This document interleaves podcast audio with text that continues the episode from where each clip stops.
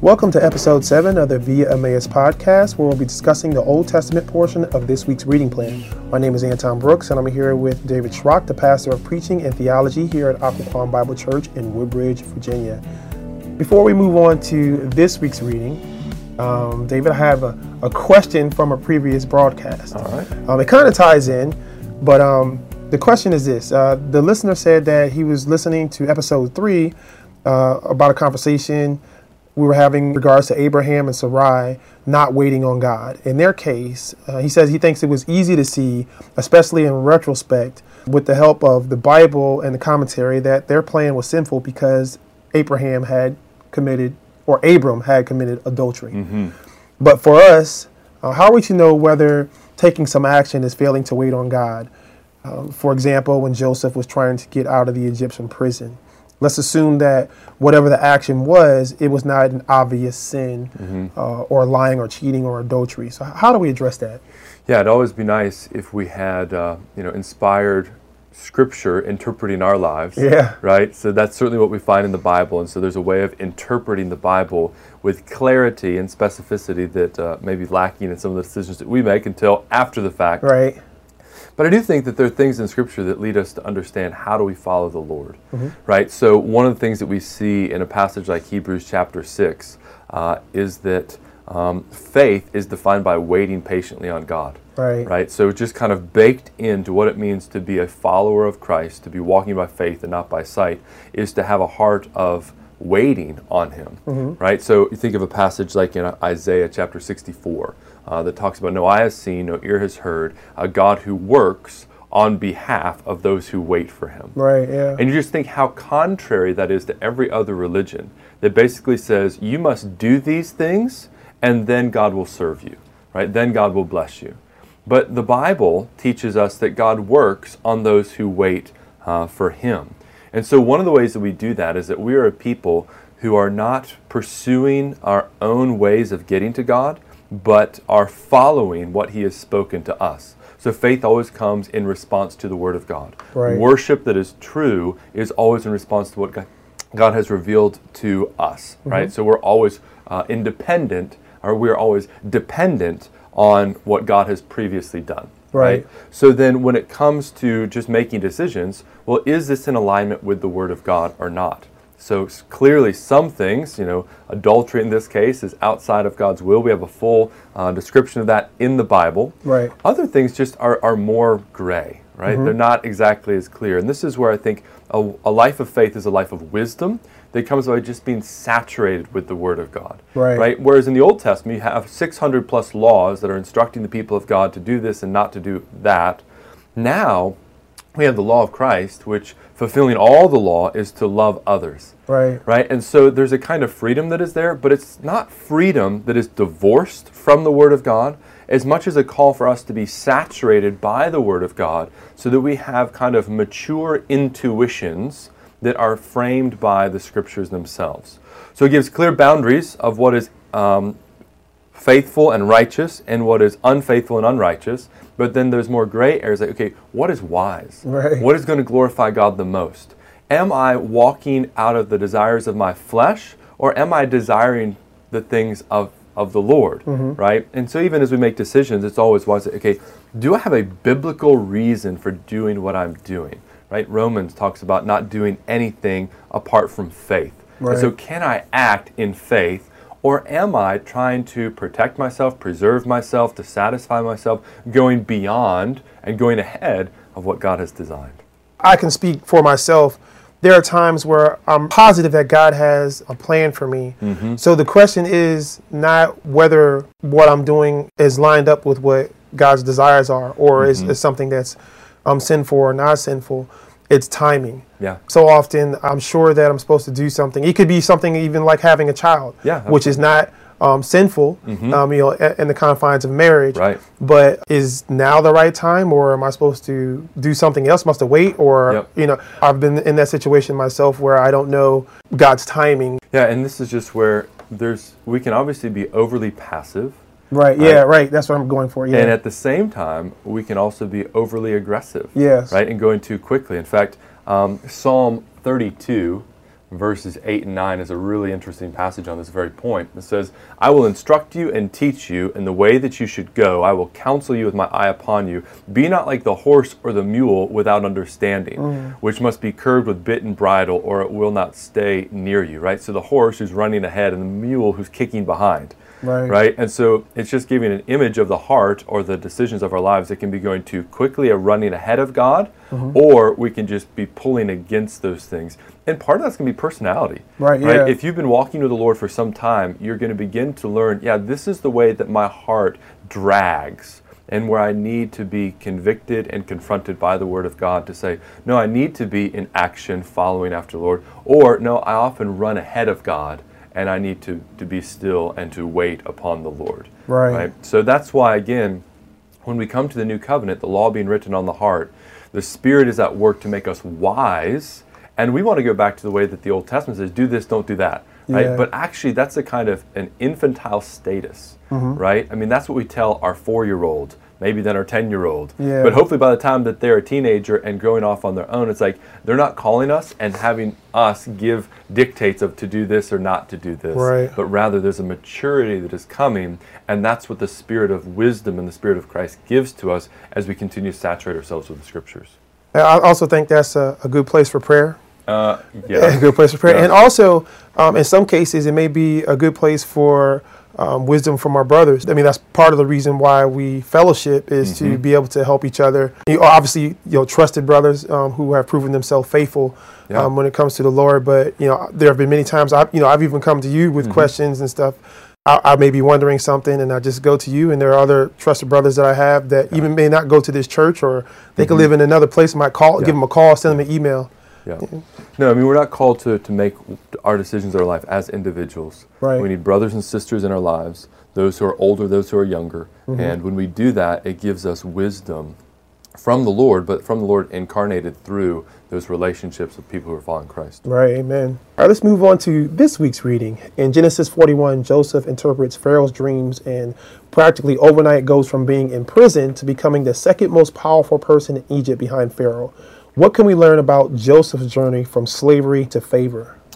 Yeah, a couple things. I think one, uh, you know, overnight he became the, the second leading figure in Egypt, but overnight after 13 years right. of being abandoned, imprisoned, um, maligned, uh, all these different things. That's uh, right. You know, so I think it's just important to see, okay, this was not something that just happened quickly, mm-hmm. right? There wasn't a meteoric rise as a teenage pop star, right. you know, there but rather there was much suffering that led to this role.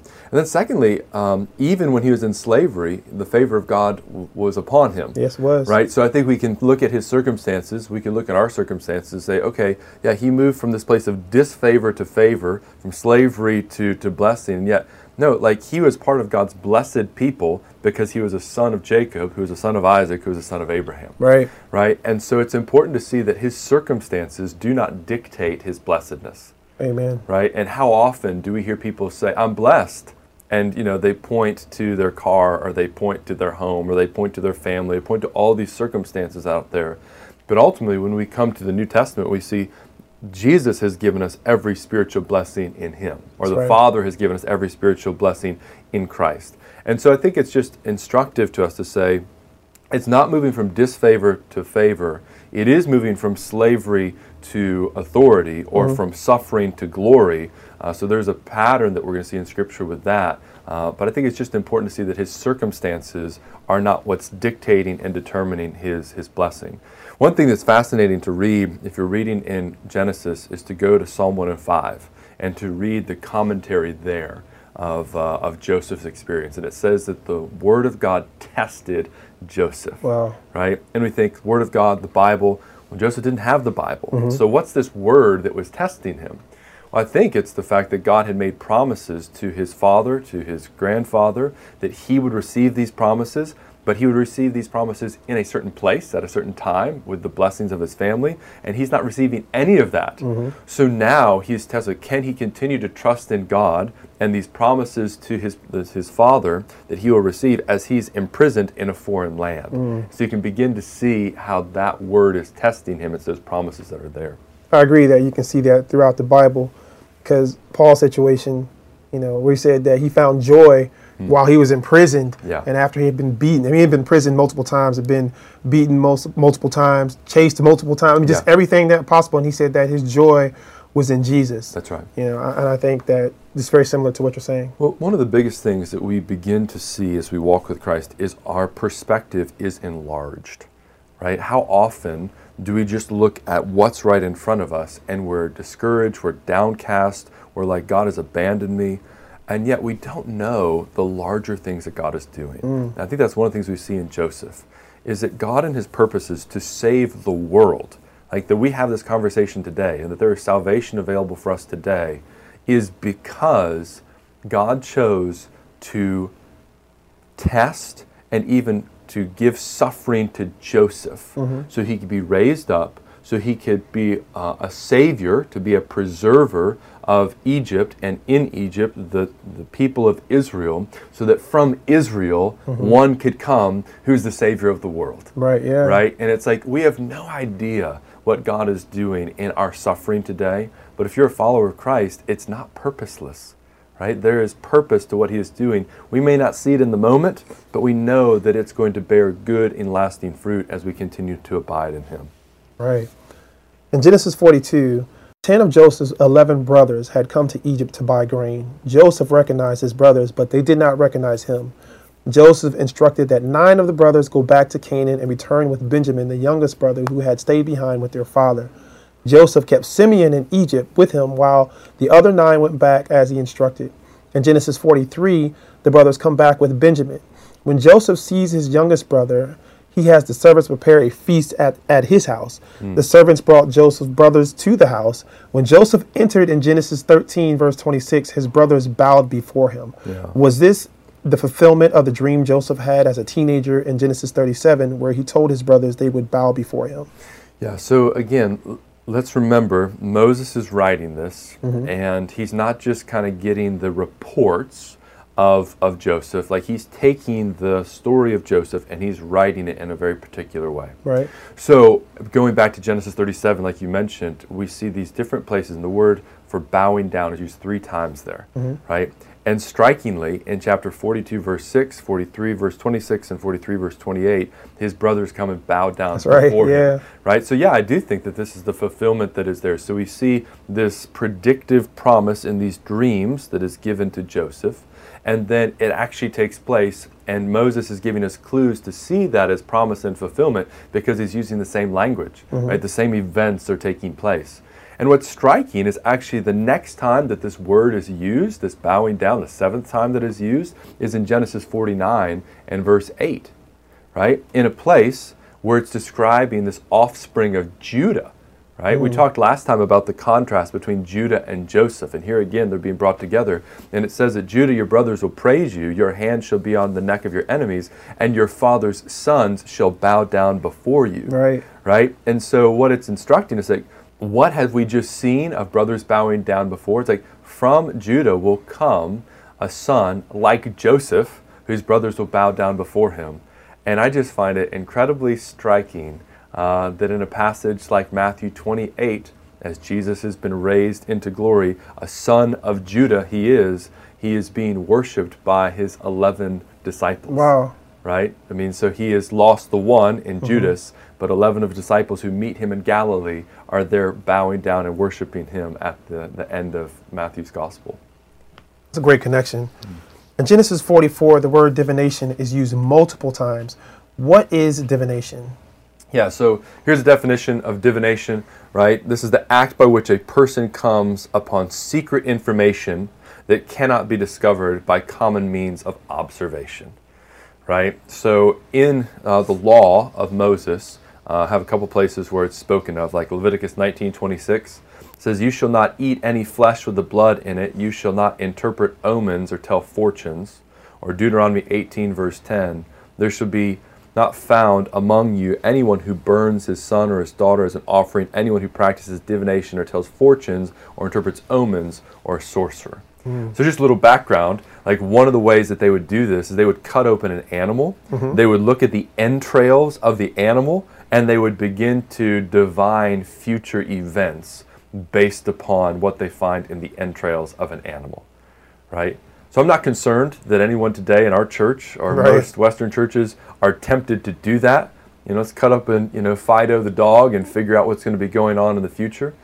But I do think that we're tempted to divination all the time, mm-hmm. right? Trying to look at signs or even coming to the Bible as some kind of like, okay, what is this going to tell me about the future? Yeah. Right, so go back to the question that was asked earlier about how do we know if we're going ahead of God or waiting upon the Lord? Well, I think a lot of Christians have a temptation towards superstition, right? To say, okay, what's what's going on here? I want to know the future. I want to know what's going to happen with my kids. I want to know what's going to happen in my life. Right, And there's yeah. this temptation to know the future, and then we begin looking for things in the Bible or in life or whatever to help us to know what's in the future. And yet, that's a heart of divination, mm. right? And so in the Old Testament, you have these different magical practices to be able to do that. You have these wise men who may be practicing these different ways. Again, looking at entrails of animals is one thing. Um, but again, today, I mean, so you know, the most bold example would just be horoscopes, you know, things like that. Right. But there are other ways as well that we are just unwilling to wait upon the Lord, trust in His sovereignty. We want to know what's going to happen in the future, and we begin to kind of sort that out for ourselves today.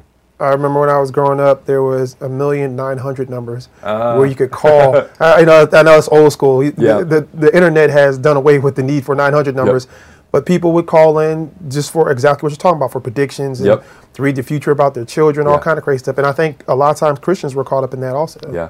No, I think it's hilarious. So where where we live, you know, on uh, Minnieville Road, there's a person who breeds palms and Yeah. stuff like that. Yeah, I've seen that, yeah. And I'm like, and they have business hours. Yeah, right. And I'm like, if you're any good, you don't need business hours. That's right. Because you're going to know who's going to be showing up at your That's doorstep, right. right? Um, but yeah, we're, we're tempted in those ways. The internet is probably the greatest predictor of that. Mm-hmm. Um, and again, we're, we're looking for those signs of the times uh, instead of just going back to the Word of God that teaches us to walk by faith and not by sight. Wow. In Genesis 45, verses 4 and 5, um, I'm going to go ahead and read that. So Joseph said to his brothers, Come near to me, please. And they came near. And he said, I am your brother Joseph, whom you sold into Egypt. And now do not be distressed or angry with yourselves because you sold me here, for God sent me before you to preserve his life.